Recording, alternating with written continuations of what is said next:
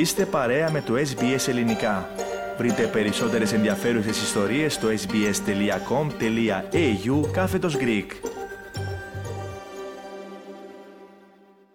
Σε θέματα που αφορούν την οικονομία και την αγορά εργασίας, αναφέρθηκε ο Έλληνας Πρωθυπουργός Κυριάκος Μητσοτάκης κατά τη χθεσινή συνέντευξη τύπου που παραχώρησε σε δημοσιογράφους στη Γενική Γραμματεία Επικοινωνίας και Ενημέρωσης.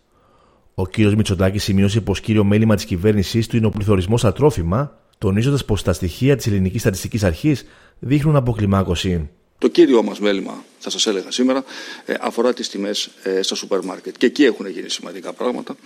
Θέλω να θυμίσω ότι το καλάθι του νοικοκυριού, το οποίο λιδωρήθηκε όταν το εισήγαγε η κυβέρνηση, είχε ως αποτέλεσμα την όχι ευκαταφρόνητη αποκλιμάκωση τιμών σε ένα σημαντικό αριθμό προϊόντων τα οποία συμμετέχουν στο καλάθι, και μάλιστα ήταν τόσο επιτυχημένη ε, αυτή η πολιτική που και άλλες χώρες, όπως πρόσφατα η Γαλλία, ανακοίνωσε ότι εξετάζει ένα αντίστοιχο μέτρο.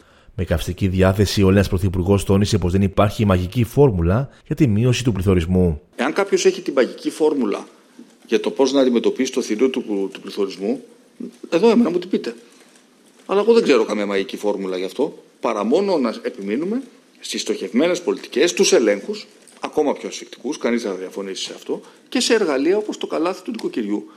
Επιτρέψτε να σας πω, η δικιά μου εικόνα είναι ότι οι πολίτες αυτό που λένε είναι θα θέλαμε κι άλλα, λογικό είναι, καλή προσπάθεια, θα θέλαμε και κάτι παραπάνω. Νομίζω ότι αυτό είναι μια δίκαιη αποτύπωση.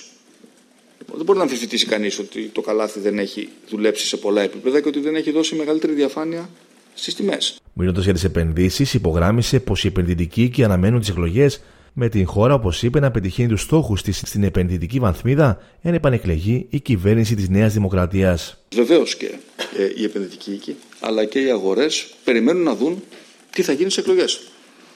Βεβαίως και περιμένουν. Και πιστεύω ακράδαντα ότι αν ο ελληνικός λαός μας εμπιστευτεί ξανά, ότι ε, θα είναι ζήτημα χρόνου, λίγων μηνών, να αποκτήσουμε την επενδυτική βαθμίδα. Αναρωτιέμαι αν το ίδιο μπορούν να πούν με την ίδια σιγουριά και οι πολιτικοί μας αντίπαλοι. Εγώ είμαι απόλυτος σίγουρος γι' αυτό. Απόλυτος σίγουρος γι' αυτό. Ο κ. Μητσοτάκης μίλησε και για τις εργοδοτικές εισφορές, ξεκαθαρίζοντας πως στόχος του είναι ένα νέο ενιαίο μισθολόγιο δημοσίων υπαλλήλων το δύο χιλιάδες είκοσι τέσσερα. Απαντώντας σε ερώτημα για τον κατώτατο μισθό, σημείωσε πως η αύξησή του θα γίνει από την πρώτη Απριλίου, καθώς τότε ξεκινάει η τουριστική περίοδος και πολλοί πολίτες εργάζονται στον τουριστικό τομέα.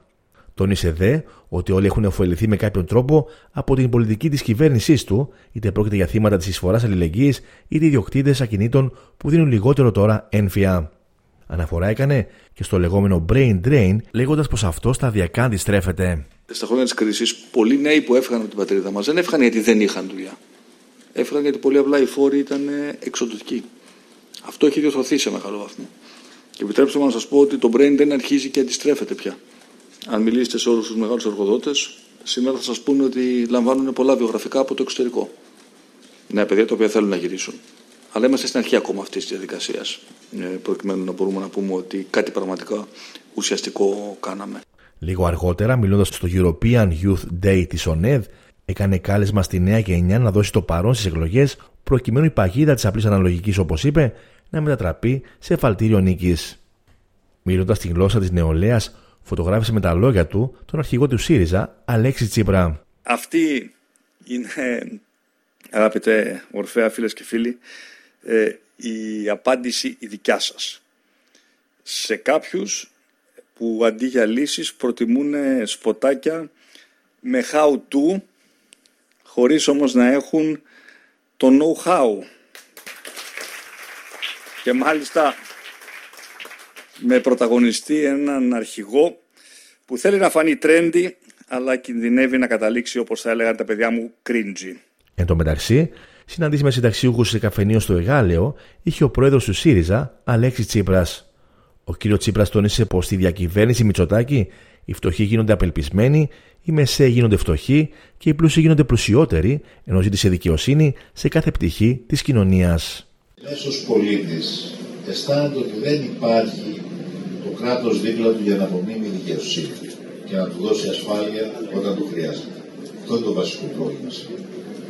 Εμείς δεν λέμε τυχαία ότι στόχος μας είναι να προσπαθήσουμε για να υπάρξει δικαιοσύνη σε κάθε τομέα της ζωής. Παντού, στην εργασία, στις συντάξεις, στην υγεία και στην ασφάλιση. Να υπάρξει δικαιοσύνη.